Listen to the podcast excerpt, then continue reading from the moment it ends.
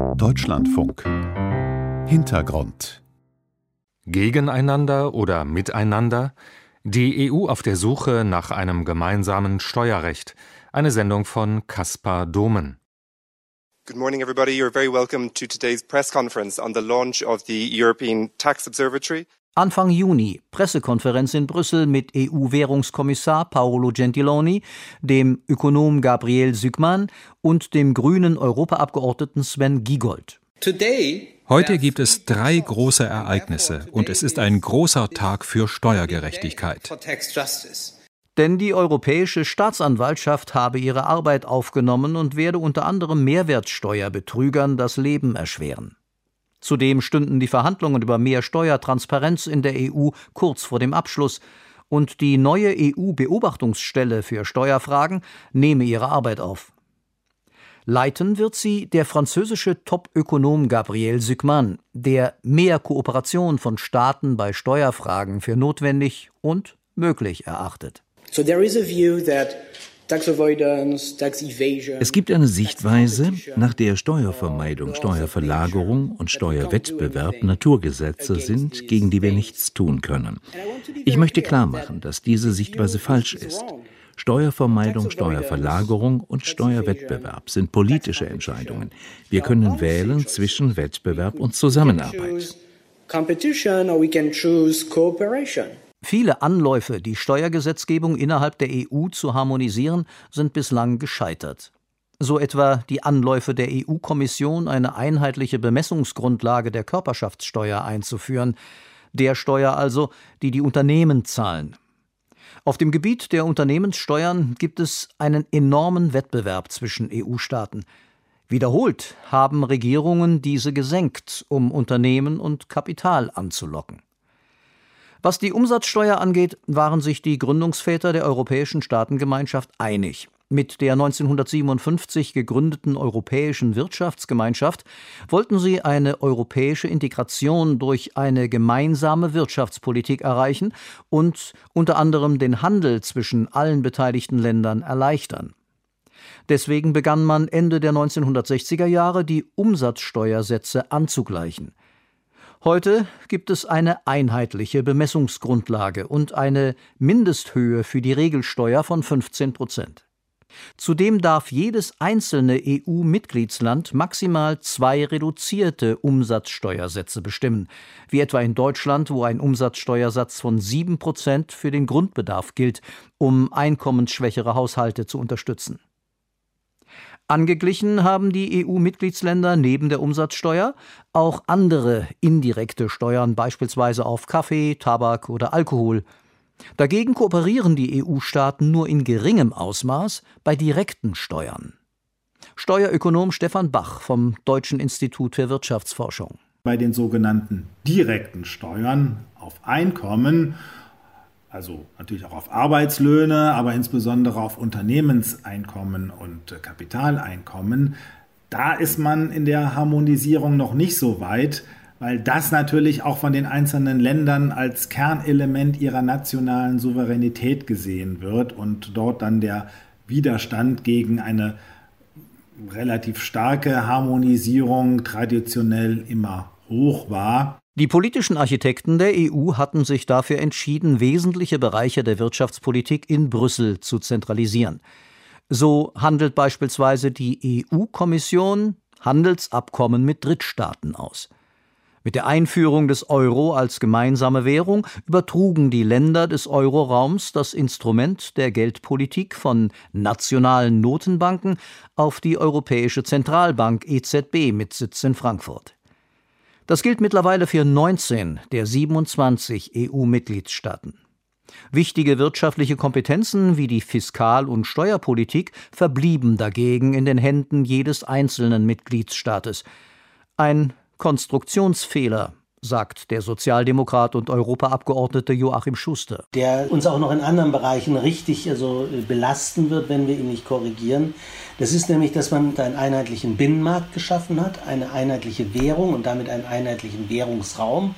Aber gleichzeitig gesagt hat, die Wirtschaftspolitik und die Finanzpolitik und die Steuerpolitik, die bleibt in der Kompetenz der Mitgliedstaaten. Das passt auf Dauer nicht zusammen. Um die Souveränität der Nationalstaaten zu gewährleisten, gilt in der EU bei Steuerfragen prinzipiell das Einstimmigkeitsprinzip. Alle 27 Regierungen müssen zustimmen, um etwas zu verändern. Damit verfügt jede Regierung in Steuerdingen über ein Vetorecht. Zwar gibt es die Möglichkeit, dass einige Staaten im Rahmen einer verstärkten Zusammenarbeit vorangehen, dafür müssen sich mindestens neun EU-Mitgliedsländer zusammentun. Wie schwierig das jedoch ist, zeigte sich zuletzt bei der Finanztransaktionssteuer. Nachdem die EU-Kommission 2012 mit ihrem Gesetzentwurf für eine breit angelegte Steuer auf Finanzgeschäfte gescheitert war, tat sich eine Staatengruppe zusammen. Aber sie hatten ebenfalls unterschiedliche Vorstellungen davon, welche Finanzgeschäfte sie in welchem Umfang besteuern wollten. Finanzpolitiker Sven Giegold. Sehr viele Staaten, die behaupten, für die Steuer zu sein, sind in Wirklichkeit gar nicht dafür. Denn eine umfassende Finanztransaktionssteuer, die also auch die komplexeren Finanzprodukte, den Hochfrequenzhandel umfasst, äh, ist von sehr vielen Staaten in Europa nicht gewünscht. Und deshalb gibt es sie nicht. Zwar haben sich 2019 dann doch zehn EU-Staaten prinzipiell auf eine geringfügige Besteuerung von Aktienkäufen geeinigt, aber selbst dieser Minimalkompromiss ist bis heute nicht umgesetzt. In Sachen Finanz- und Steuerpolitik gehen die Interessen der EU-Mitglieder weit auseinander. Besonders eklatant etwa zwischen großen Volkswirtschaften wie Deutschland, Frankreich und Italien und kleineren Ländern wie Luxemburg und Malta oder zwischen Ländern, die wirtschaftlich weit entwickelt sind und solchen, die aufholen wollen. Ein dadurch entstehender Wettbewerb sei grundsätzlich sinnvoll, meint Clemens Fußt, Ökonom und Präsident des IFO-Instituts. Wie soll denn ein Land wie Estland sich eigentlich wirtschaftlich entwickeln? Wie hätten, hätte Irland das schaffen sollen, wenn nicht mit günstigen Steuersätzen? Die haben ja sonst massive Standortnachteile. Eine Zeit lang hielten viele Experten sinkende Steuern für Unternehmen und Kapital sogar für alternativlos, erinnert sich der Ökonom Stefan Bach. In den neoliberalen Nullerjahren hieß es in jeder fünften Talkshow, das Kapital ist ein scheues Reh. Ja, damit wurde eben dann deutlich gemacht, dass es eben in einer globalisierten, internationalisierten Wirtschaft gar nicht mehr möglich ist, äh, Unternehmens- und Kapitaleinkommen hoch zu besteuern. Nach dem Zweiten Weltkrieg hatten Staaten wie England und die USA Einkommen hoch besteuert. Bei Großverdienern teils mit über 90 Prozent. Aber dann wechselten Regierungen von einer auf die Nachfrage fokussierten keynesianischen Wirtschaftspolitik zu einer angebotsorientierten Wirtschaftspolitik. Die Regierungen versuchten Unternehmen zu höheren Investitionen anzuregen und senkten deswegen auch Unternehmenssteuern, damit sie, so die Überlegung, mehr investierten und so für neue Jobs und Wachstum der Wirtschaft sorgten. Der letzte große Move in der Hinsicht, das war ja die Steuerreform in den USA, wo die Steuersätze drastisch äh, reduziert wurden durch äh, die Trump-Regierung seinerzeit noch. Und das ist ein allgemeiner Trend und den haben wir insbesondere ganz stark in der EU. Sagt der Jurist und Steuerfachmann Joachim Englisch von der Universität Münster. Trotzdem gäbe es in der EU noch erhebliche Unterschiede. Wir dürfen nicht nur auf die Körperschaftsteuer schauen, wir müssen ja auf alle Ertragsteuern schauen, in Deutschland zum Beispiel auch auf die Gewerbesteuer. Wenn wir das mal so mit einbeziehen, dann müssen wir feststellen, das liegt ziemlich weit auseinander. Ungarn oder Bulgarien, die haben so um die 10 Prozent. Äh, und auf der anderen Seite haben wir Staaten wie Frankreich, Deutschland, die haben so um die 30 Prozent. Und dazwischen haben wir ein sehr breites Spektrum, wobei man schon sagen muss, es gibt nur noch sehr wenige, die über 25 Prozent hätten. Das Warenlager von Amazon in Leipzig.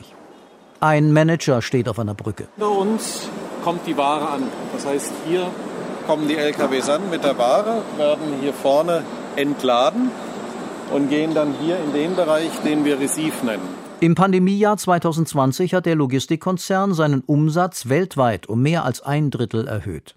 Auch in der EU stieg der Umsatz von Amazon um 36 Prozent auf rund 44 Milliarden Euro. Aber weil die Luxemburger Tochter von Amazon, in der das Europageschäft weitgehend gebündelt ist, gleichzeitig einen Verlust von 1,2 Milliarden Euro auswies, zahlte Amazon in dem Rekordjahr 0 Euro Körperschaftssteuer in der EU. Die Luxemburger Steuerbehörden stellten dem Unternehmen sogar eine Steuergutschrift in Höhe von 56 Millionen Euro aus. Um diesen Betrag vermindert sich eine künftige Steuerzahlung des Unternehmens. Das ist alles ganz legal. Dafür benötigt das Unternehmen keine fernen Steueroasen in der Karibik. Die meisten wichtigen Unternehmenssteueroasen liegen tatsächlich in der EU.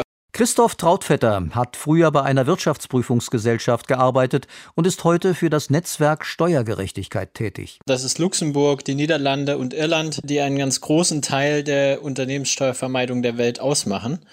Diese Steuervermeidung funktioniert meistens so, dass die Gewinne aus den europäischen Ländern, aber auch aus anderen Ländern in der Welt in diese drei Steueroasen geleitet werden und von da dann unbesteuert weiter zu den Muttergesellschaften. Amazon ist kein Einzelfall. Legale Möglichkeiten der Steuervermeidung nutzten die meisten Großkonzerne. Alle DAX-Unternehmen, so Trautvetter, hätten Niederlassungen in Steueroasen. Und auch viele deutsche mittelständische Unternehmen, viele große Familienunternehmen, die international aufgestellt sind, praktizierten auf diese Weise legale Steuervermeidung. Da ist es nicht so wie bei Apple oder bei Amazon, dass irgendwo Milliardengewinne mit 0,1 Prozent besteuert werden, sondern da geht es dann eher darum, den deutschen Steuersatz von eigentlich 30 Prozent Richtung 21, 20, 19, ja, also in dieser Größenordnung zu senken. Und deswegen stehen die auch nicht so offensichtlich am Pranger und auch zu Recht nicht so offensichtlich äh, im Zentrum der Aufmerksamkeit. Sinken die Unternehmenssteuern, hat dies aber in jedem Fall Folgen für Staaten und Bürger. Rechtswissenschaftler Joachim Englisch. Weil dann die Körperschaftsteuer ihre Funktion verliert, nämlich im Wesentlichen letztlich sicherzustellen, dass eben auch auf Kapitalerträge rechtzeitig bei deren Entstehung schon Steuern äh, gezahlt wird und weil dann es dazu kommen kann, dass andere faktisch die Tätigkeiten dieser großen Gesellschaften subventionieren, nämlich im Wesentlichen Verbraucher und Arbeitnehmer, die dann die Steuerlasten ganz wesentlich zu tragen haben und weil dadurch dann auch irgendwann, wenn es zu exzessiv wird, Standortentscheidungen massiv verzerrt werden und das letztlich auch nicht effizient dann ist. Das Problem ist bekannt. Regelmäßig prangern Politiker den Zustand auch an. Politikökonom Thomas Rixen von der Freien Universität Berlin. Ich glaube aber, dass die Politik auch aufpassen muss, dass sie sich damit nicht zu leicht macht, weil letzten Endes ist das Ganze natürlich ein strukturelles Problem. Es gibt eben diese Möglichkeiten, Steuergestaltung zu nutzen und dass es die gibt, das liegt in der Verantwortlichkeit der Politik. Da gibt es natürlich Lobbying von Firmen und so weiter, aber da gibt es immer noch die Politik, die diesem Lobbying stattgibt. Deshalb ist es in der Verantwortung der Politik, diese Regeln abzuschaffen. Solange die so sind, kann man es in gewisser Hinsicht natürlich auch keinem Unternehmen übel nehmen, dass es die nutzt, weil das Unternehmen, das die nicht nutzt, hat natürlich einen Wettbewerbsnachteil gegenüber den anderen Unternehmen. Andererseits stecken Regierungen in einem Dilemma, wenn andere Staaten bei Steuerfragen nicht kooperieren wollen. Entscheidet sich eine Regierung dafür, ihren Unternehmen wesentlich höhere Steuern aufzuerlegen, riskiert sie deren Abwanderung. Das ist immer wieder geschehen. Wenn Regierungen erfolgreich die Unternehmenssteuern erhöhen wollen, müssen sie versuchen, Kooperationspartner zu finden. So wie zurzeit US-Präsident Joe Biden, der sich momentan für eine internationale Zusammenarbeit bei Steuern einsetzt, weil er daheim die Unternehmenssteuern anheben will. Das versucht auch die EU-Kommission, etwa indem sie versucht, die Bemessungsgrundlagen für die Körperschaftssteuer zu vereinheitlichen. Der Vorschlag hat tatsächlich eine sehr lange Tradition, der reicht eigentlich zurück bis 2011, hat aber bis heute keine Mehrheit gefunden. Gegenwind kommt in der EU von zwei Gruppen von Staaten, erklärt Steuerjurist Joachim Englisch. Denn zum einen habe ich da eine Gruppe von Staaten, vor allen Dingen in Skandinavien, die sagen, wir haben eine sehr starke Produktionsbasis. Nach diesem Vorschlag soll aber ein Teil des Steueraufkommens dahin gehen, wo die Märkte sind, wo die Umsätze sind. Das gefällt denen nicht. Die hätten die Steuerbasis lieber da, wo die Produktion ist, nämlich bei ihnen selbst. Und dann gibt es sozusagen die üblichen Verdächtigen. Das sind äh, die kleinen Staaten, die sich als Niedrigsteuerstandorte profilieren, also Luxemburg, Malta beispielsweise. Die sind auch dagegen, weil sie natürlich damit ihr Geschäftsmodell verlören. Denn künftig soll ein neuer Maßstab bei der Verteilung der Unternehmensgewinne gelten.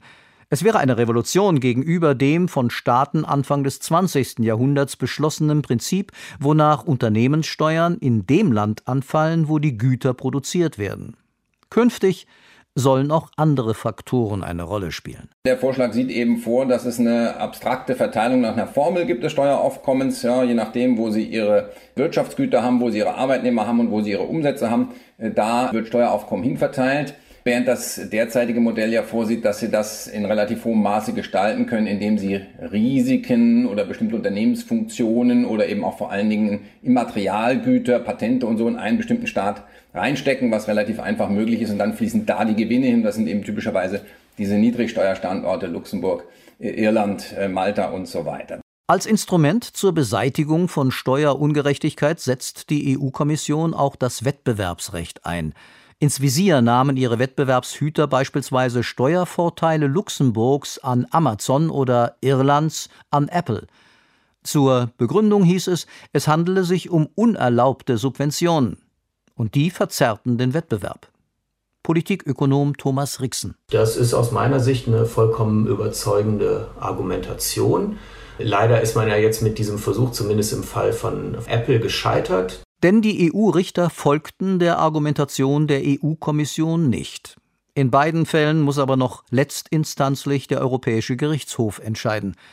Leichter fällt es den EU-Staaten, sich auf eine Linie zu einigen, wenn es Druck von außen gibt. Bestes Beispiel ist der automatische Informationsaustausch zwischen Steuerbehörden verschiedener Länder. Darauf drängten die USA bereits unter Präsident Barack Obama. Sie drohten Banken, deren Herkunftsländer nicht an dem Informationsaustausch teilnahmen, eine Lizenz für die USA zu verweigern. Daraufhin gab unter anderem Luxemburg klein bei. EU als Ganzes hätte, hätte auch ausreichend Marktmacht nach meiner Einschätzung. Also die sozusagen die ökonomische äh, Position wäre ausreichend stark, um unilateral da in Gang zu kommen. Aber die EU verfügt eben am Ende nicht über diese Macht und das hat genau mit den institutionellen Grundlagen zu tun. Die EU amputiert sich selbst mit dem Einstimmigkeitsprinzip und der Tatsache, dass man da eben die internen Steueroasen nicht in den Griff kriegt. Deshalb fällt die EU aus und ist eben umgekehrt dann auf die Hilfe der USA angewiesen, da was durchzusetzen. Doch auf die USA sei keineswegs immer Verlass, so Rixen.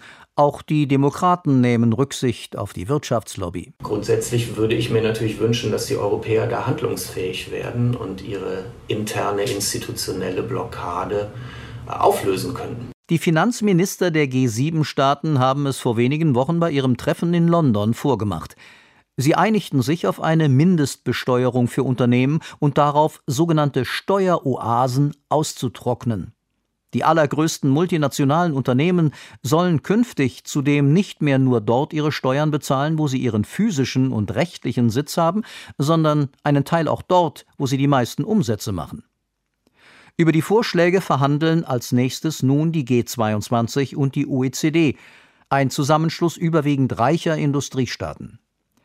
Wären sie erfolgreich, dürfte dies auch eine Angleichung von Steuern in der EU erleichtern, ob es in dieser Hinsicht Fortschritte gibt, wird vor allem davon abhängen, ob die Regierungen der Mitgliedsländer künftig stärker miteinander kooperieren. Die EU-Kommission hat das Thema zumindest auf der Agenda, wie EU-Währungskommissar Paolo Gentiloni in seiner Pressekonferenz in Brüssel Anfang Juni betonte. Sie wissen, dass die Tatsache der Steuervermeidung und der aggressiven Steuerplanung eine Priorität für diese Kommission und für mich ist. Das war der Hintergrund. Gegeneinander oder miteinander? Die EU auf der Suche nach einem gemeinsamen Steuerrecht. Eine Sendung von Caspar Domen. Die Redaktion hatte Simonetta Deban.